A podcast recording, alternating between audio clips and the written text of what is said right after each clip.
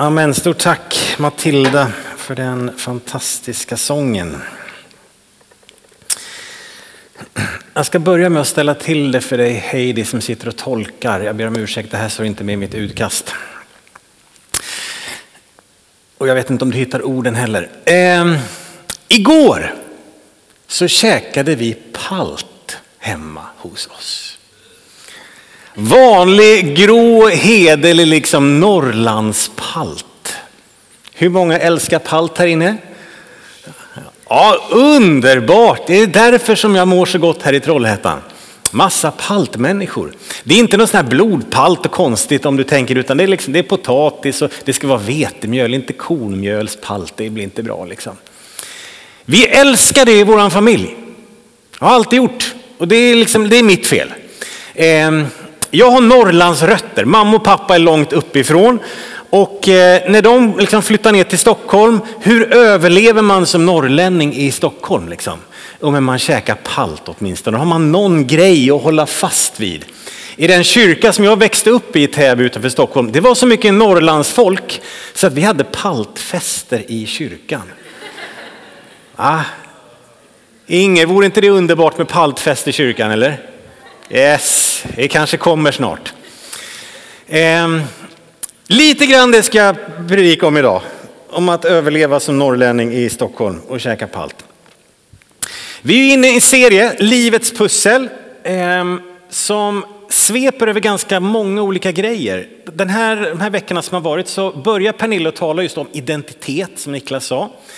Eh, att jag, liksom pusselbiten Jörgen, det här med identitet, att jag faktiskt inte behöver skapa en identitet.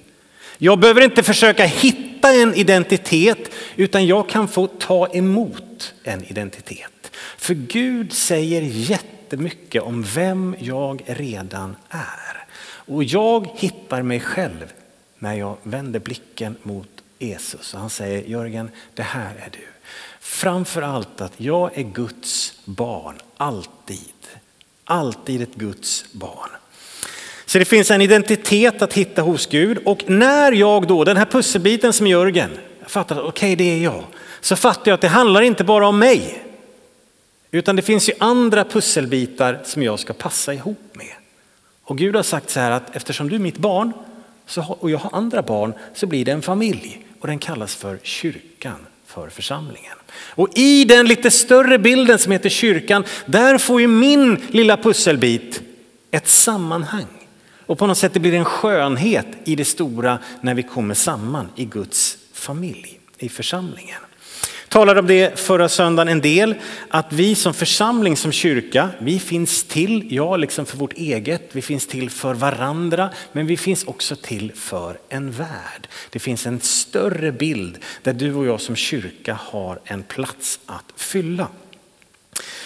Och en frågeställning som har varit aktuell för troende i alla tider egentligen. Det är ju hur lever jag liksom som troende i en omgivning som säger något annat? Hur lever jag som troende i en miljö som säger någonting annat? Det är lite grann hur lever jag som norrlänning i Stockholm? Ni fattar bilden va? Lite grann så. Och det här är en frågeställning som sagt som inte bara har att göra med tro. Det kan gälla dig som inte är född i Sverige. Alla våra nysvenskar. Hur liksom, tar jag med mig det av kultur, värderingar som, som är så nära som jag vill ha in i ett nytt sammanhang och få ihop det på ett bra sätt. Så att det gäller flera olika områden i livet. Och här finns ju då kan vi säga två ytterligheter. Det ena det är någon slags Inom kyrkans värld så kan vi kalla det för sekterism. Alltså att jag drar mig undan, säger att nej, jag vill inte ha bort med världen, usch hemskt, vi måste hålla ihop här. Eller så blir det någon slags total assimilering där jag släpper nästan alla övertygelser som blir lite obekväma. Bara, nej, men vi, vi blir som alla andra. Två olika diken som är lätt att falla i. Men finns det en bättre väg? Ja, men det gör det. Och vi hittar en del vägledning och riktning i Bibeln. Det finns inga liksom enkla svar, men vägledning och riktning absolut. Och eh, ja, min första rubrik, det är så här. Att tro på Gud i Babel. Att tro på Gud i Babel, vad i all sin dar? Jo, Israel som nation, de hade sin storhetstid runt år 1000 före Kristus med Saul, David och Salomo som kungar och det blomstrade. Sen fick de ledarskap som ställde till det, som struntade i Gud och förde in massa märkliga seder och grejer och brydde sig inte om rättfärdighet på något sätt. Och Gud sa, hörni det kommer gå åt skogen. Och det gick åt skogen. 722 så faller hela den norra delen av Israel. Tio av tolv stammar egentligen bara försvinner när det assyriska riket som är herre på täppan då liksom intar Samaria som huvudstad. Och norra Israel bara, det blir någonting annat och folket deporteras och så är det borta. Sydriket, Juda med Jerusalem som huvudstad lever kvar cirka 150 år till. 587, då är det babylonierna som är herre på täppan. Och då sveper de in, tar Jerusalem och deporterar resten av Israels folk bort till Babel i lite olika omgångar. Ehm, och när de befinner sig i Babel, huvudstaden Babylon, i fångenskap så är det profeten Jeremia som fortfarande är kvar i Jerusalem en liten tid till. Han var inte med liksom i första deporteringarna. Så då skriver han ett brev till Israels folk i Babel för att hjälpa dem. Hur, hur ska vi leva här? Hur förhåller vi oss till den här omgivningen? Och eh, då skriver han så här. Jeremia 29 och 1. Detta är vad som stod i det brev som profeten Jeremia sände från Jerusalem till de äldste som ännu levde kvar i fångenskapen och till prästerna, profeterna och allt folket, de som Nebukadnessar, då Babels kung, hade fört bort från Jerusalem till Babel. Så säger Herren Sebaot, Israels Gud, till alla de fångar jag har låtit föra bort från Jerusalem till Babel. Bygg hus och bo i dem. Plantera trädgårdar och ät deras frukt. Ta er hustrur, föd söner och döttrar. Ta hustrur åt era söner och gift bort era döttrar så att de föder söner och döttrar. Föröka er där och bli inte färre. Och sök den stads bästa dit jag har fört er i fångenskap och be för den till Herren. När det går väl för den går det också väl för er. I det här brevet så finns ju ett både och det finns fortfarande liksom, jag är eran Gud, Herren Sebaot. Jag talar till er som mitt folk, ni lyssnar, ni ber till mig. Så den relationen finns fortfarande på ett sätt kvar och intakt. Okay? Så det är ingenting som de liksom släpper utan de lyssnar, jag är eran Gud och ni är mitt folk. Men han säger också vadå? att ni ska vara en del av samhället. Där ni finns Lev väl där ni finns. Kliv in. Engagera er på något sätt i livet. Be för eran stad. Ehm, för det kommer, liksom, det kommer välsigna er också. Håll er inte liksom, på eran kant. Självklart fanns det de som ville behålla sitt judiska i allt och bara säga nej det, där, det är våra fiender, inte kan vi be för dem utan vi håller oss kvar här, vi ska försöka överleva. Och så fanns det de som tvärtom, att nej det blir så jobbigt det där, kan vi inte bara släppa allt det judiska, våran tro, vi hänger med liksom skaran som är här, det är mycket lättare. Och Gud säger, nej vet du vad, Tro på mig, lyssna till mig, låt mig vara eran Gud och lev där jag har ställt er. Att tro på Gud i Babel. Vi hoppar framåt tusen år. Att tro på Gud i romarriket istället.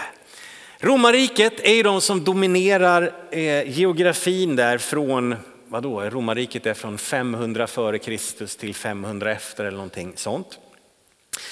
Så att vid Jesu tid, för Jesu lärjungar, då är det ju romarriket som är landet på ett sätt. Som dominerar kulturen, värderingarna, tron, hela den romerska liksom, gudakulten. Det är den miljön som lärjungarna växer upp i, även om det på ett sätt geografiskt, ja det är ju Israel. Men det är ju inte ett Israel utan det är ju romarriket med allt vad det innebär. Så på ett sätt ett främmande land. Vi ska läsa en bön av Jesus när han ber till far i himmelen för sina lärjungar. För han är på väg och ska lämna dem. Och så här, men hur ska det gå för dem? Och lärjungarna tänker också, hur ska det gå för oss om Jesus lämnar oss? Då ber han så här, Johannes 17 och 3 och framåt. Far, nu kommer jag till dig. Men jag säger det här medan jag är kvar i världen för att deras hjärtan ska vara fyllda av min glädje. Jag har gett dem, alltså lärjungarna, ditt ord och världen har hatat dem för de tillhör inte världen, liksom inte heller jag tillhör världen. Jag ber inte att du ska ta dem ut ur världen utan att du ska bevara dem från det onda. De tillhör inte världen, liksom inte heller jag tillhör världen. Helga dem i sanningen. Ditt ord är sanning. För så som du har sänt mig till världen så har jag sänt dem till världen. Här finns också ett väldigt tydligt både och. En supertydlig identitet liksom i Guds riket. Han säger de tillhör inte den här världen. Utan de tillhör Guds rike, de tillhör dig. Det här är inte frågan om någon judisk nationalism utan ett, en tillhörighet i Guds rike. Nya testamentet talar gång på gång om detta att du som tror på Jesus, du har dubbla medborgarskap. Du är medborgare i det land som du bor i, har, men du har också ett himmelskt medborgarskap. Du är ett Guds barn, tillhör hans rike. Ehm, och faktiskt att det står att vi beskrivs som gäster och främlingar här. Vi är lite på genomresa för det finns ett annat, ett evighetsrike som är vårt. Och så säger Jesus här att världen kommer hata er. Det är ju inte alla människor i världen som Jesus talar om, utan det är ett system utan Gud som vänder sig emot detta. Men som, som kristen, så min främsta identitet Liksom min källa, min, mitt huvudspår, det är att jag är medborgare i Guds rike. Jag är hans barn, jag tillhör honom, jag lyssnar till honom. Eh, så det är ett, ett centrum. Men det finns också en tydlig sändning. Som du har sänt mig till världen har jag sänt dem till världen. Hur kom Jesus till världen? För att älska. För att visa på Guds godhet för världen. Och så säger Jesus, som du sände mig så sänder jag dem. Så lärjungarna skulle inte dra sig undan i sin lilla mysiga bubbla och försöka överleva. Utan de hade en väldigt tydlig identitet i sitt himmelska medborgarskap. Och sänd till världen, att vara en del av världen. Väldigt tydlig dubbelhet även i det. Och här hade vi kunnat stanna upp vid ett antal bibliska gestalter. Vi hade kunnat läsa om Josef som blir nummer två i Egypten. Just under farao, Egypten med hela sin gudakult och allt möjligt. Han är nummer två i riket samtidigt som han har en stark tro på Gud och ber till honom och kompromissar inte med det. Vi hade kunnat läsa om Daniel, Danielsboken, samma sak där. Daniel är liksom högt uppsatt och värderad i det babylonska riket. Med hela deras liksom system av gudavärldar och värderingar som krockade helt med det som egentligen var hans liv. Men han levde högt uppsatt, värderad i det babyloniska samhället samtidigt som vi läser om hans bön till Gud. Hur han håller fokus på sin Herre. Och ja, ibland så krockar de här systemen mot varandra. Det får vi se bland annat i Danielsboken. Hur det bryter och bänder för han säger det där är min herre, det där är mitt rike. Först och främst. Vi hade kunnat läsa om Ester som blir drottning drottning i det persiska riket som sen tar över efter Babylonien. Samma sak där, Ester, hon blir drottning, rätt upp i smeten liksom, vid hovet. Men vad då? Hon bär en stark tro på Gud. Och samma sak där, där blir det också en liten ska säga, konflikt mellan det här. Där hon, när hon följer sin tro på Gud och tillhörighet så är det på väg att krocka. Liksom. Hon riskerar ganska mycket utifrån sin tro. Så det finns en, en dubbelhet i detta. Och om vi då landar det här i den tredje och sista rubriken som gäller dig och mig. Att tro på Gud i Sverige idag. Här är ju Jesus vårt största föredöme och exempel i allt även här. Alltså Jesus han, han går på rätt fester och han går på fel fester. Jesus hänger med eh, toppolitikerna och han hänger med de kriminella. Han är både i kommunhuset och på bakgårdarna som ingen vågar gå in på. Han är med de rika, han är med de fattiga. Och det som är så fascinerande, läs evangelierna så ser du att det här är inget bekymmer för Jesus. Han försöker inte göra om sig. Han kommer med samma budskap oavsett egentligen vart han är någonstans. Ja, olika människor behöver höra lite olika grejer men det är inte så att han försöker liksom ändra om sig för att passa in och hur ska jag vara för att de ska gilla mig här och de ska gilla mig här. Nej, han bara kommer med den han är och ger på ett sätt samma sak oavsett vilka han möter. Tappar aldrig bort vem han är. Jag tänker så här, var, var kommer det här ifrån? Kan vi hitta någonting av det här? Det var Jesus, ja, men kan, vi, kan vi få likna honom på något sätt? Var kommer det ifrån? Och då finns det några rader. Det här är, det här är precis innan påsken. Alltså han ska fira natt, instifta nattvarden, den här påskmåltiden med lärjungarna på torsdagen in i påskveckan. Precis innan där, i Johannes 13, så läser vi några spännande rader.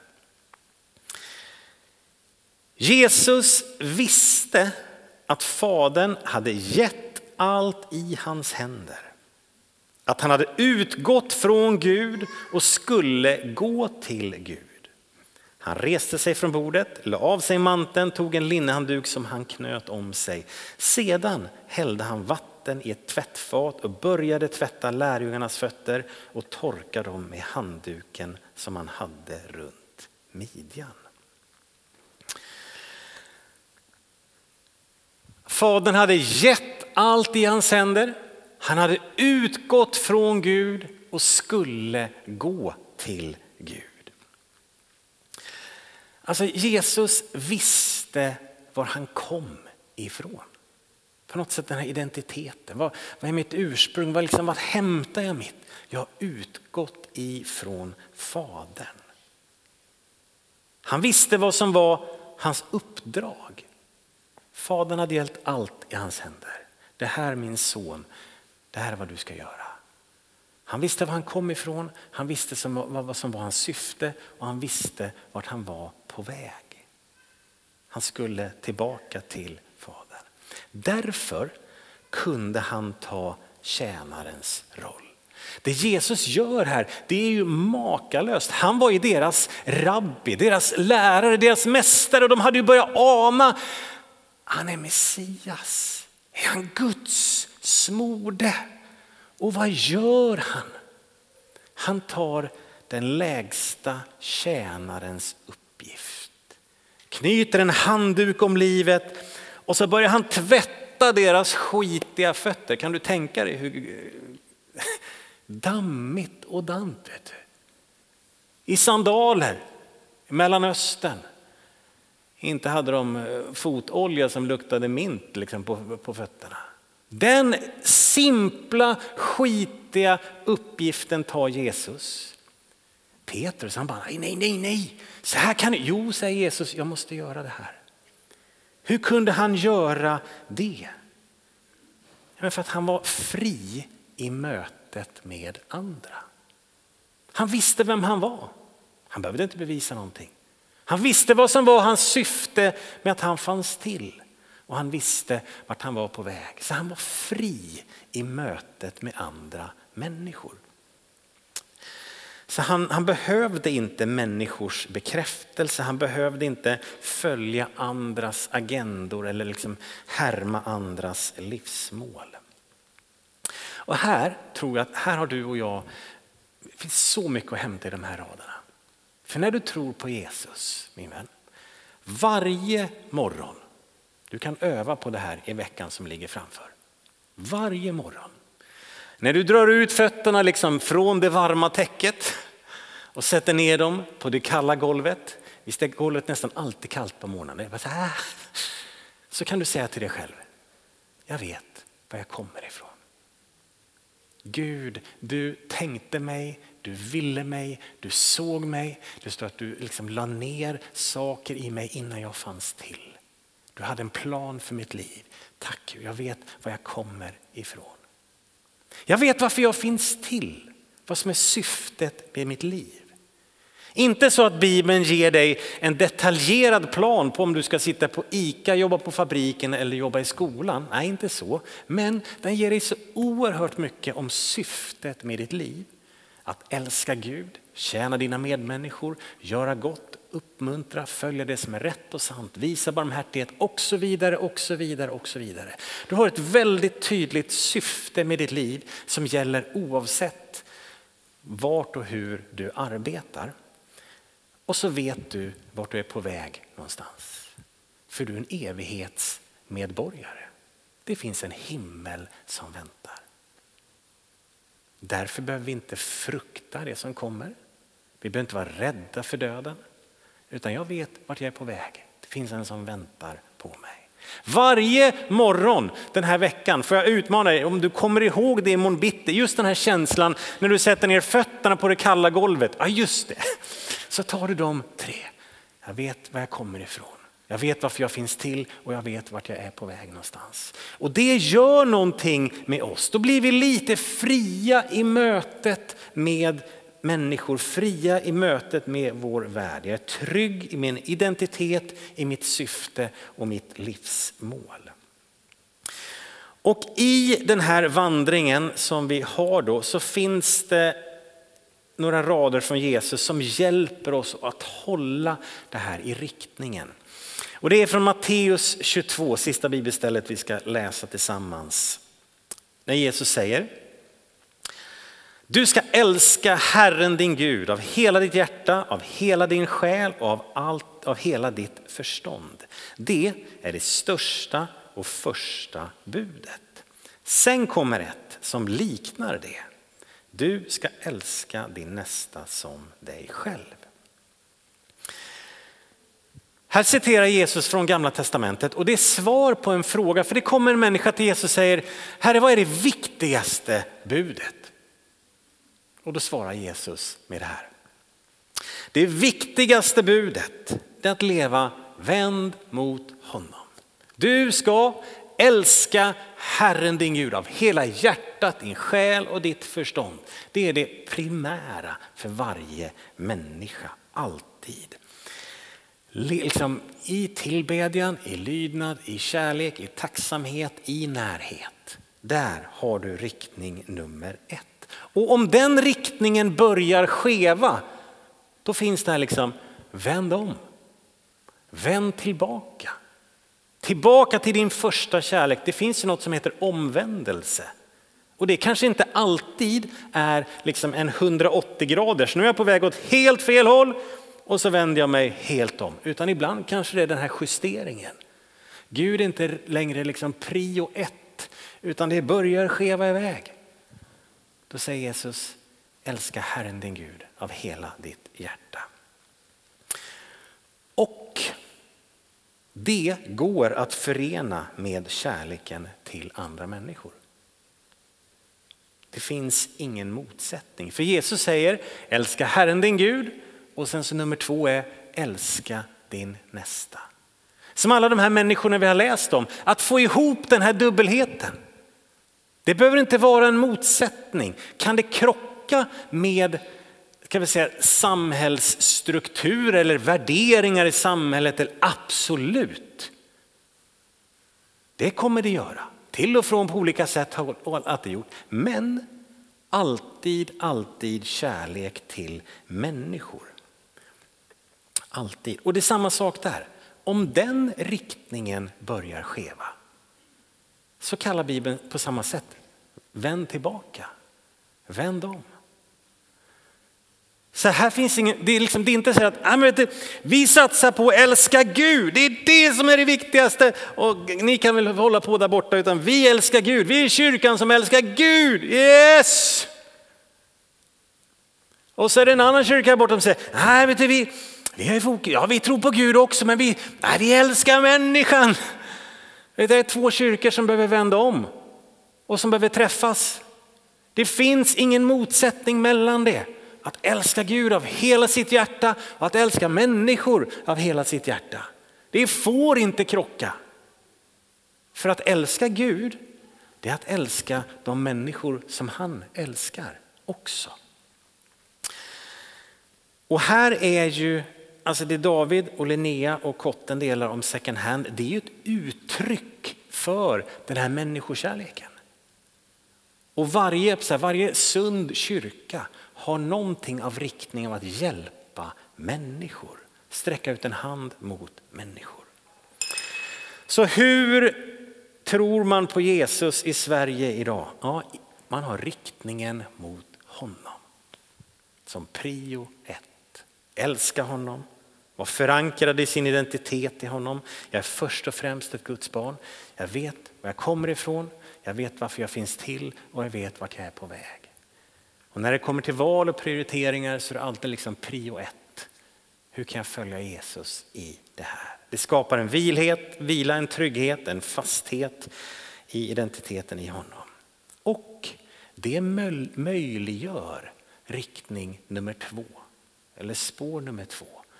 Att älska mina medmänniskor, att göra gott mot människor. Att se på människor som Jesus gör. Att vara som Israels folk. Vi är planterad här. Bo här, lev här, gör gott här. Ja, ni tillhör inte riktigt den här världen, men nu för en tid gör ni det. Gör gott, välsigna. För jag har sänt er till den världen. Så två riktningar som aldrig ska stå i konflikt med varandra. Vi ska aldrig, behöver aldrig göra någon motsättning mellan dessa två. Två frågor. Är ditt hjärta vänt till Jesus idag? Eller behöver du vända riktning lite grann och säga Jesus, jag vill följa dig av hela mitt hjärta. Fråga nummer två. Älskar du dina medmänniskor? Eller har du tappat bort dem längs vägen? Man kan bli lite cynisk, hård, lite trött ibland. Behöver du vända om och säga, Herre ge mig större kärlek till mina medmänniskor så jag får göra gott och välsigna dem. Amen. Amen.